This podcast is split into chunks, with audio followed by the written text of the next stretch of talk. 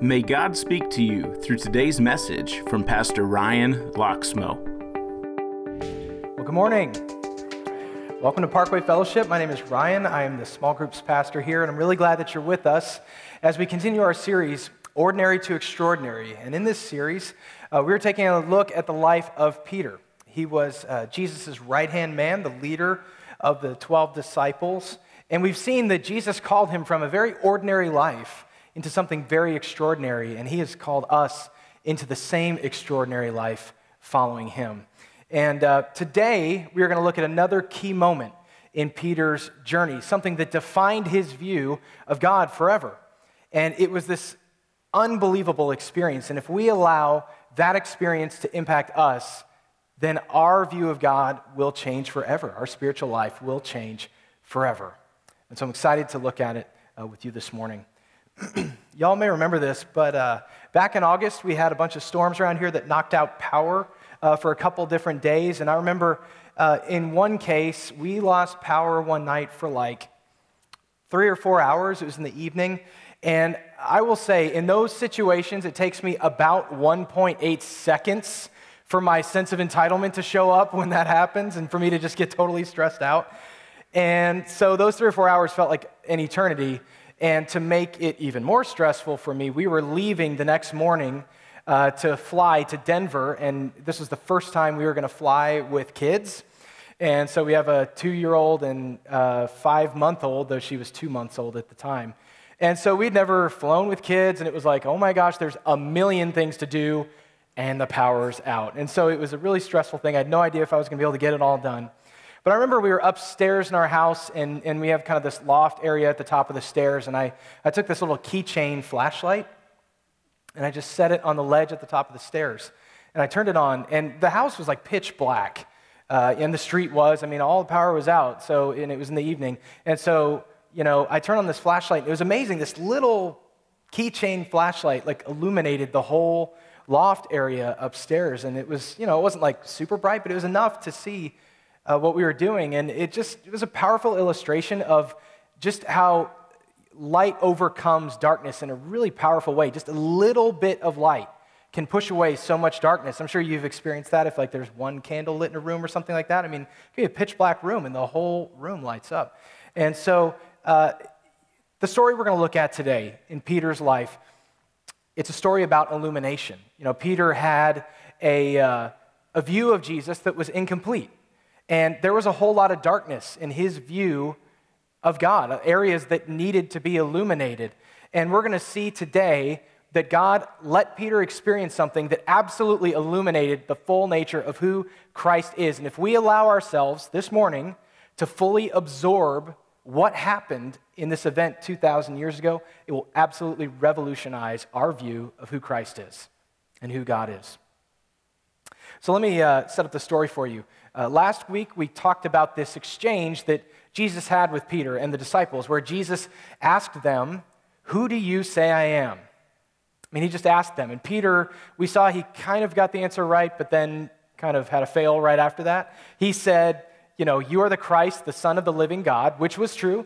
And that was a great moment. But then Peter kind of threw a fit when he found out that Jesus was going to die, that he was going to have to be crucified and rise from the dead. He, he didn't, that part didn't compute for Peter. And, and so he was still working through his understanding of who Jesus was. And so this event happened, this conversation. And right after that, in the Gospel of Matthew, we come to the story we're going to look at today. And here's what happened Jesus uh, wanted to get away from the crowds, find some solitude, and so he went up onto a mountain. And he brought three people with him. He, he brought Peter, and he brought two brothers, James and John. Now, James and John were also disciples, and uh, they happened to be Peter's business partners back when they were fishermen before they, you know, all left to follow Christ. So, Peter, James, and John, I mean, they knew each other really well. I mean, these guys were friends.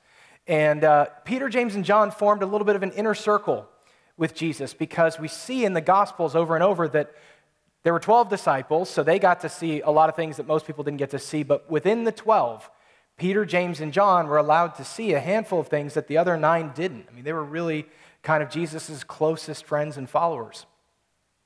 And the event we're going to look at today is the most dramatic example of something these three got to see that nobody else got to see. I mean, it is an unbelievable experience that they got to go through because they got to see a side of Jesus nobody else got to see. And we get to be transported back there today and see it happen again through Scripture. And it's going to change our lives. If we really go there, if we really allow this event to impact our hearts, it will change our lives. It absolutely will. So, the question we're asking today, and this is in your message notes what does Peter's experience on the mountaintop mean for us? What does Peter's experience on the mountaintop mean for us? Um, I'm going to read actually the whole passage to you right now. It's printed there in your notes. I'm going to read it through once. It's just eight verses. And then we're going to kind of refer back to it as we work through uh, what it means and how we can apply it to our lives. So let me, let me read it to you. It says, After six days, Jesus took with him Peter, James, and John, the brother of James, and led them up a high mountain by themselves. There he was transfigured before them. His face shone like the sun, and his clothes became as white as the light. Just then there appeared before them Moses and Elijah talking with Jesus. Peter said, Jesus, said to Jesus, Lord, it is good for us to be here. If you wish, I will put up three shelters one for you, one for Moses, and one for Elijah. While he was still speaking, a bright cloud enveloped them, and a voice from the cloud said, This is my son whom I love. With him I am well pleased. Listen to him. When the disciples heard this, they fell face down to the ground, terrified. But Jesus came and touched them. Get up, he said. Don't be afraid. And when they looked up, they saw no one except Jesus. Now, here's your first big takeaway. This is number one, your first fill in. If we lose sight of Jesus' divinity, we lose sight of who he really is. If we lose sight of Jesus' divinity, we lose sight of who he really is. Now, in the passage, it says that Jesus went up on the mountain. He brought Peter, James, and John with him, and he was transfigured. Okay, go ahead and circle that word. It's in verse 2. Transfigured. Now, that's a really important word, but if you're anything like me, you've probably never used that word in your life. In fact, I can't think of any time I've ever used that word other than to describe this passage. In fact, this little story is often referred to as the story of Jesus' transfiguration. But that's not a word we really use in normal conversation. So, what's going on? What does this word actually mean? What happened with Jesus up on that mountain? Well, Matthew, when he wrote his gospel, he wrote it originally in Greek. That's the language that it was uh, written in originally. So, transfigured is actually not the word that Matthew chose. That's the word scholars have used to translate the word Matthew chose. The word Matthew chose to describe what happened to Jesus is a Greek word metamorpho. And as you can imagine, it's where we get the English word metamorphosis. And so Jesus morphed into something else in front of Peter, James, and John. He allowed them to see his full divine radiance. He allowed them to see that. And look at the words. I want you to just really think about this. The words used to describe Jesus' appearance. His face shone like the sun, his clothes became white as light. I mean, can you imagine that? This is Matthew's version of this event, uh, but Mark and Luke, they wrote two other gospels, the gospel of Mark and Luke. They also record this event. It's the same event, but there's little details that they include that Matthew doesn't, and vice versa. And it's interesting, in Mark and Luke's version of this event, they say that uh, Jesus' clothes were whiter than anybody could bleach them. And they say that uh, his clothing, uh, they were as bright as a flash of lightning face like the sun, clothes like lightning. I mean, the light coming from Jesus must have literally been blinding. I mean, blinding light. This is the majesty of Jesus Christ on full display, unfiltered. And Peter witnessed it with his own eyes. Have you ever thought about Jesus like that? Is that who you picture when you think of Christ? I mean, I'm going to admit I don't a lot. But have you ever spent some time reflecting on the majesty of Christ, his power, his divinity? Because here's the thing if you don't, if you never do, if you never really think about Jesus' divinity, you're going to lose sight of who he really is. Eventually, you will lose sight. Now, he was fully human as well, okay? Christ is fully human, fully divine. The human side, we tend not to forget. We can relate to that side, right? He was here in the flesh. We can remember that. And look, I don't have like five easy steps, okay, for you to like fully grasp the divine nature of Christ. I mean, this is like an indescribable reality. But let me ask you this Are you putting yourself in places where God can work on your heart to help you see more of who He really is? Are you doing that in your life? Uh, for example, when you come here on Sundays, are you allowing yourself to fully step into and engage in worship with your full heart and block everything else out? Or are you thinking about that conversation that was frustrating in the car on the way over, or that the parking lot guy made you park in a space you didn't want to park in, or something like the work you've got going on the next week at work, or that person who took the last chocolate donut on the way in, whatever it is, are you allowing that stuff to rob you of an opportunity once a week to come here and worship the Lord for who He is and fully step into that? Are you doing that? Because our worship team literally works all week to provide that experience for you an opportunity to fully just engage and think about how amazing God is. And are you, are you taking advantage of that? Uh, how about reading your Bible? And, and we're like a broken record around here about reading the Bible. I get it. There's a reason. Because God took the time to teach us about who He is and what that means for our life. And I'm telling you, if you don't have a regular diet of reading the Bible, your view of who God is and who Christ is is going to drift off of what the Bible actually says. And often, you're not going to be thinking big enough about who God is. Because that's what the Bible narrates is the unbelievable power and majesty and love of God. And if you, if you don't digest that regularly, you're going to miss it. How about praying? Do you, do you pray regularly in your life and just ask God to cultivate that in you? God, I want to know you more. Please show me more of yourself. Help me to understand you more. God hears our prayers. Are you doing that in your life? Uh, and along with that, have you created any space in your life to be silent? Any. 10 minutes, 15 minutes. To allow God to speak to you and to hear his voice. It'd be a great place to start, would be to carve out a little bit of time. Uh, how about this? Here's a suggestion. Maybe this is the simplest one to start with. How do you talk about God? You know, the words that we use, they reflect what we think, but sometimes they can shape what we think also. You choose to start talking about God and talking about Christ differently with a, a, new level of reverence, I guarantee you the way you think about God and the way you feel about Him is going to change. I guarantee you. If you start using words like power and majesty and supremacy and awesomeness and the, all those huge words, you start using those to describe Christ and God, I promise your heart will change. Would you start there? Here's the thing if you take Jesus' divinity seriously, you'll find yourself submitting to him in your life. You will find that you're reading your Bible. You will find that you're praying. You will find that the priorities in your kids' schedule reflect that. You will find eventually that your financial priorities revolve around God's priorities because you will understand who it really is that you serve. That's why understanding God's divinity, Christ's divinity, is so important. Let's go back to the story.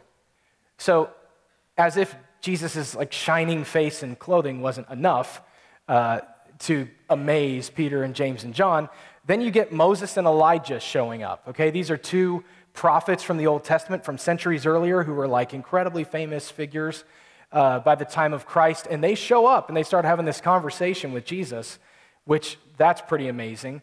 And when you read Matthew's account, it's like, well, what are they talking about? you know, they're having this little chat. It's like, well, what's going on? Thankfully, again, Mark and Luke record parallel versions of this account. Luke tells us what they were talking about in his version. He says they're talking about Jesus' departure. In other words, his death and resurrection that were going to come very soon. And Peter heard that conversation. He heard it. So, like, right before this event on the mountain, you know, Peter is like so against this idea of Jesus dying. He's like, this is not going to happen to you. And he gets into this confrontation with Jesus. And now he's on the mountain hearing Moses and Elijah talk to Jesus about the fact that he's going to die. And you know, Peter was like, I really should not have said anything. Because now he's seeing them talk about it.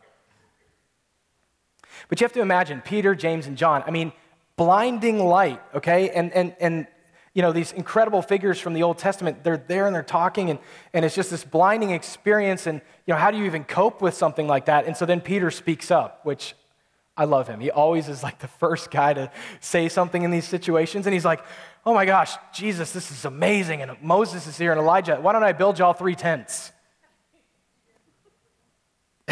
it's, it's like, what? What is going on? Why don't y'all circle uh, in verse 4? It says three shelters. So that's what he says. Hey, I'll build y'all three shelters. It's like, was it raining on the mountain? Like, what is going on? Why is Peter saying this?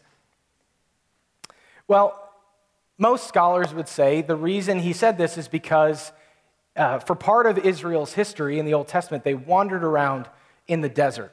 And during that time, they carried with them a very ornate uh, tent, essentially. It was called the tabernacle. It was basically a portable temple that the people of Israel carried around with them from place to place, and God's presence literally dwelled in the tabernacle, and only priests could go in there. And, and I mean, it was a big deal. And so Peter was probably thinking along those lines, like, oh my gosh, like, this is unbelievable. Like, God's presence is here. Moses, Elijah, like, I'm going to build three tiny tabernacles right here, right now. Like, that's what I'm going to do.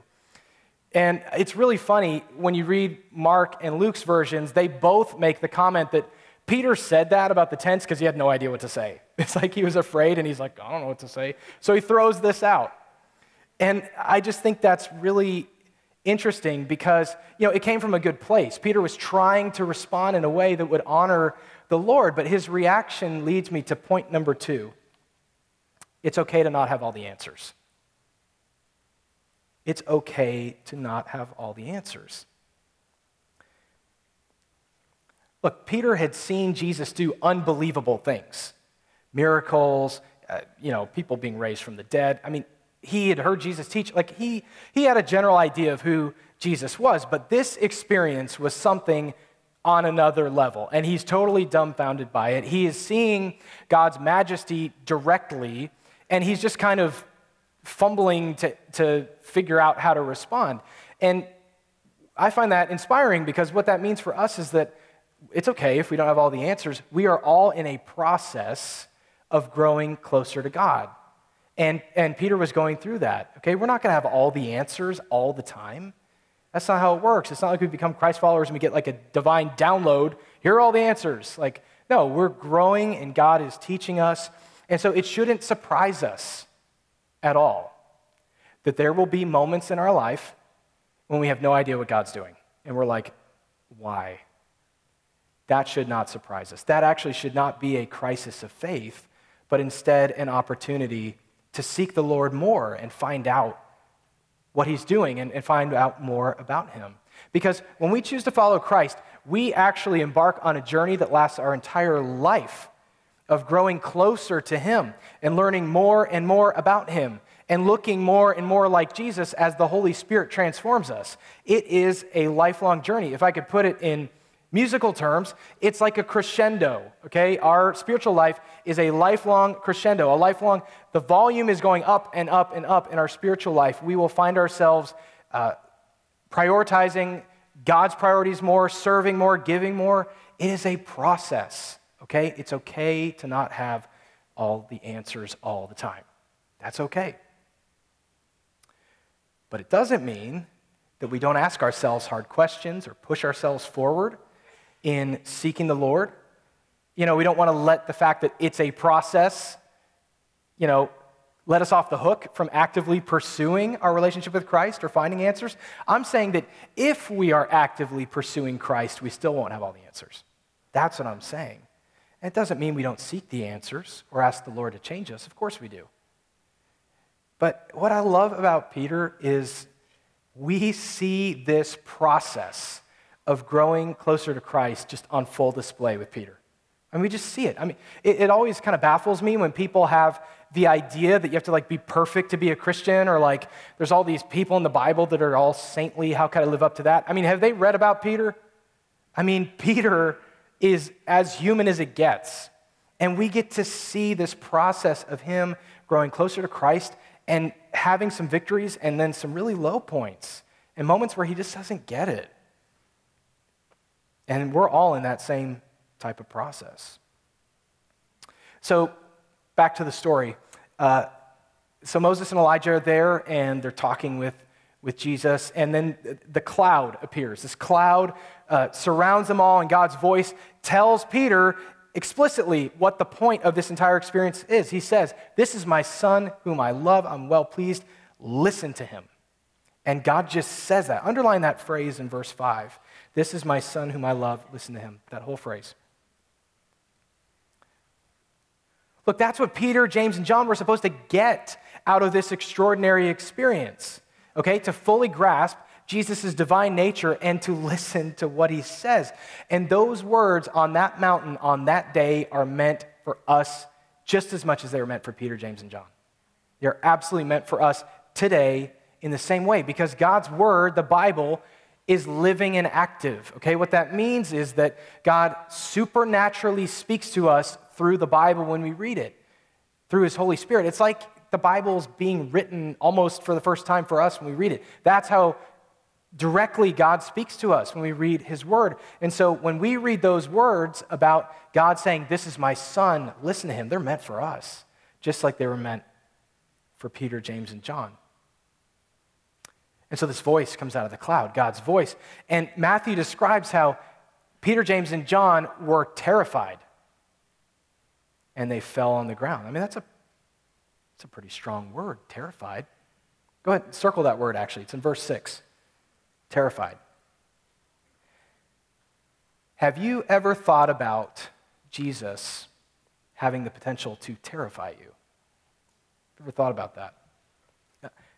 I'll confess, I don't think about that side of him very often, but we need to get real with the fact that when Peter, who knew Jesus very well, saw Jesus' full divine nature on display, he felt fear, a very healthy fear.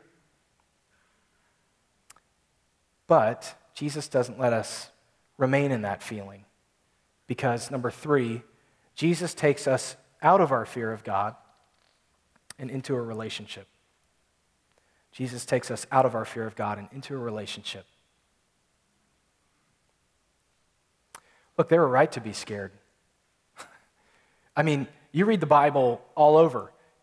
When people have a direct experience with God or they see even an angel, just a glimpse of who God is, their first reaction is almost always fear because it is an awe inspiring experience to see God's divine majesty up close. And so they were right to be scared, but Jesus touches them and says, Don't be afraid. Underline that phrase in verse 7 don't be afraid. It's, it's like he was saying to, to Peter and the others, you know, you're right to have a healthy fear right now, but I don't want our relationship to be defined by that. That's not what I want this to be primarily. You see, in this one scene, we get a glimpse of God's mind boggling majesty. Okay? Face shining like the sun, lightning bright clothes. I mean, we're seeing God's divine majesty up close, and we, we get a sense of the length that God went to to save us. Because you contrast that image with the image of Jesus bleeding on the cross and it is amazing how far he came for us. It is unbelievable. I mean, Jesus set aside his divine power willfully. He set it down and he said, I'm going to die to pay the penalty for everybody's sin for all of time because sin has a cost. You know, we, we say that salvation is a free gift, um, that you don't do anything to earn your salvation. And that is absolutely true. But that should not lead you to believe that there is no cost for your salvation. There was a very, very high cost. It's just that you didn't have to pay it. Jesus paid it. He paid the high cost. He paid with his life because he loves you, he loves all of us. He humbled himself to the point of death on a cross so that there would be no barrier between us and God. And so if you have not put your trust in Christ, I'm telling you, he loves you.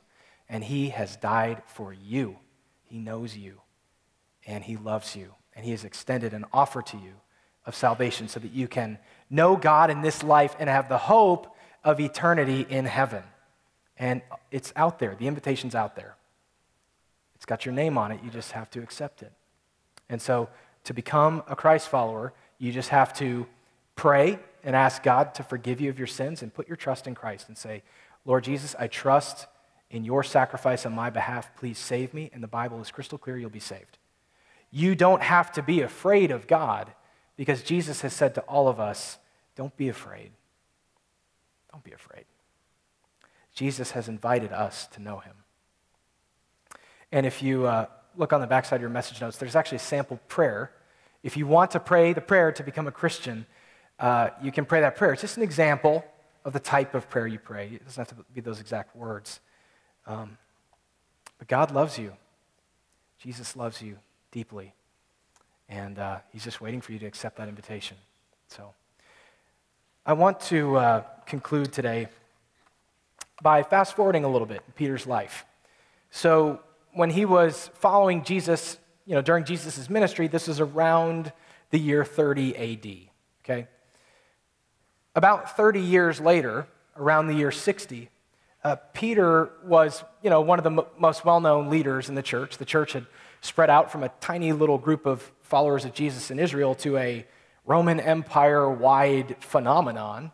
And Peter was actually in the city of Rome, where Christianity had really begun to flourish. And uh, he wrote a letter. Peter wrote a letter to a church to encourage them and to teach them more about Jesus and uh, we have a copy of this letter. It's in your New Testament. It's called Second Peter. And, you know, typically we'll refer to books of the Bible as books, you know, the book of Second Peter, but it's actually a letter. Peter, it's a real letter that Peter actually wrote. And it's, we call it Second Peter. And, and the reason I want to look at this passage is in this letter, Peter, this, these are his words. He is reflecting back on this experience on the mountaintop and the significance of it. He talks about it 30 years later. And so let me, read, let me just read it to you. It's printed there in your notes. It says, This is Peter talking. He says, We did not follow cleverly invented stories when we told you about the power and coming of our Lord Jesus Christ, but we were eyewitnesses of his majesty. For he received honor and glory from God the Father when the voice came to him from the majestic glory, saying, This is my Son, whom I love, with him I'm well pleased. We ourselves heard this voice that came from heaven when we were with him on the sacred mountain. And we have the word of the prophets made more certain. And you will do well to pay attention to it as to a light shining in a dark place until the day dawns and the morning star rises in your hearts. Look, we couldn't all be on that mountain with Peter that day, okay? But we have the Gospels and we have Peter's recollections about that event right here. And it's like Peter's saying, the point of this mountain scene is to cause Jesus to rise in our hearts like the morning star. In fact, that image of the morning star is an image from the Old Testament about the Messiah. So the morning star is Jesus.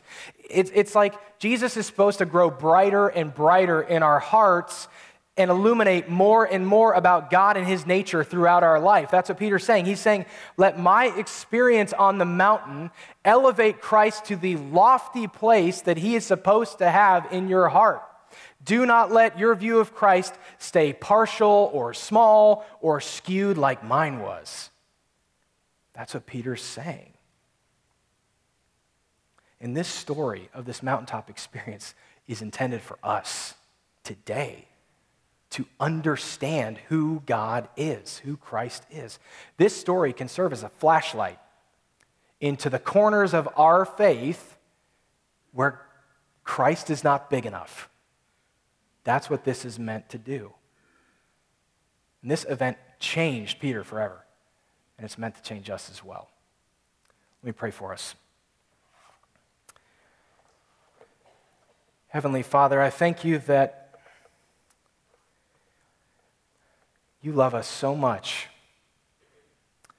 that you sent your son to die for us on the cross Lord, that your Son, Jesus Christ, in all of his majesty and his divine nature, Lord, humbled himself because of us.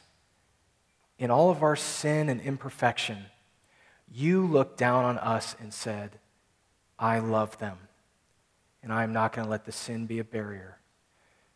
And Lord, I pray that this event that happened 2,000 years ago on this mountain would not just be a historical event that we know about in our head, but that it would shape our view of you. That our view of Christ would be rooted in the knowledge that he is your Son, all powerful, majestic, supreme, awesome. Lord, I pray that those words, those ideas, would stay in our heart when we think about you, that we would never domesticate you and bring you down from that, Lord, but that we would remember that. But even in spite of knowing how lofty and amazing you are, Lord, that you're also so accessible and you tell us not to be afraid and that you show us grace. We love you for that, Lord. I pray that the truth of this text from this passage this morning would impact all of us. In Christ's name. amen. Thank you for taking the time to listen to this message. For more information about Parkway Fellowship, find us online at parkwayfellowship.com or facebook.com slash parkwayfellowship. You can also download our mobile app for access to the most recent messages, video content, and much more. It is available both in the Apple App Store and Android's Google Play.